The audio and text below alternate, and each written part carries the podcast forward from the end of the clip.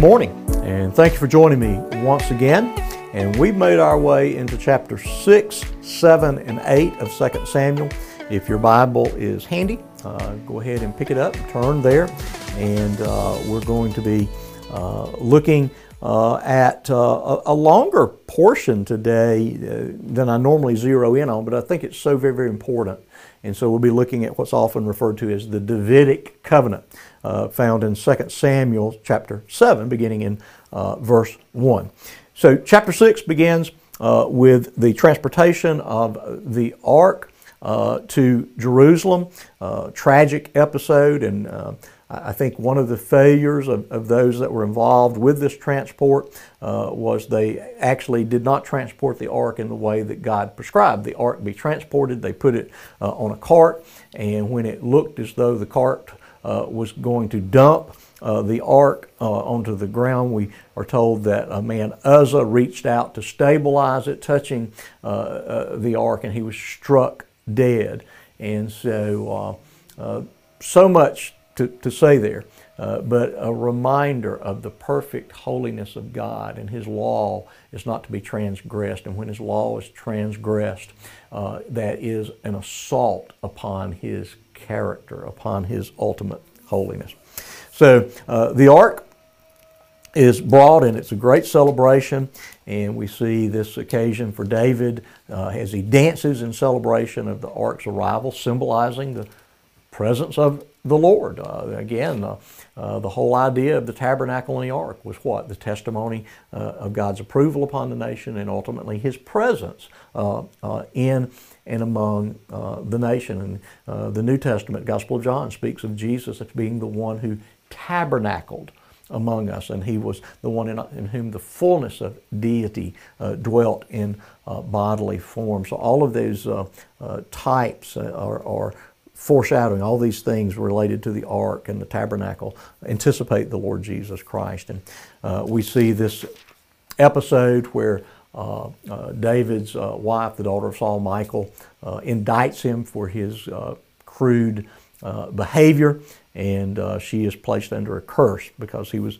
again, appropriately celebrating this great recovery and this great testimony uh, to the presence of God and even God's approval upon David. And so let's, uh, let's look here at this business of, of God's promise, God's covenant. it, it is uh, uh that again, which is one of the most uh, crystal clear prophecies uh, regarding the coming of our Savior, the Lord Jesus Christ. So let's read. We'll read 17 verses.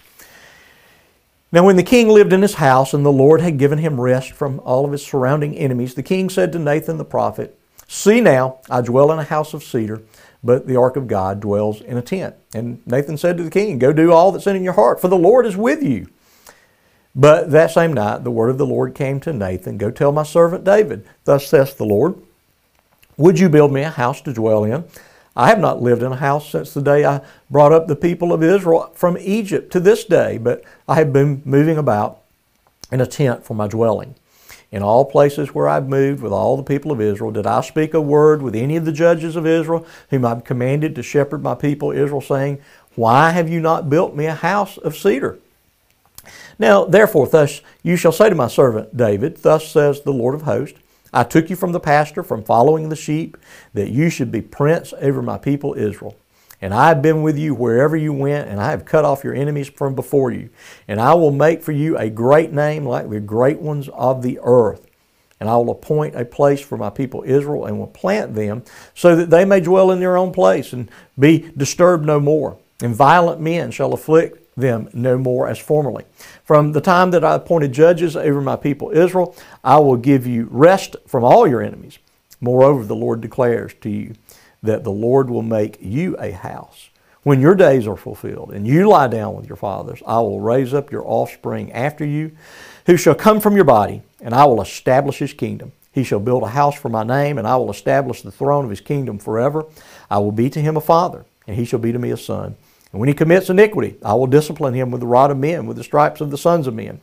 But my steadfast love will not depart from him, as I took it from Saul, whom I put away from before you. And your house and your kingdom shall be made sure forever before me. Your throne shall be established forever. in accordance with all these words and in accordance with all, with all this vision, Nathan spoke to David. So uh, David has this desire to do this great uh, act of honoring God, and I, I, think you could even say that it would be an act of worship to do uh, this building of something that he felt like was appropriate uh, for the greatness of God. And uh, again, a little, maybe a little of a hint about what lies ahead for us.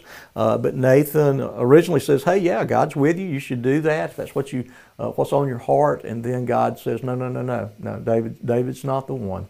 Uh, not not the one that's going to build uh, this house. And you need to go tell him that." And so uh, Nathan has the courage to go and tell the king, "I think I made a mistake."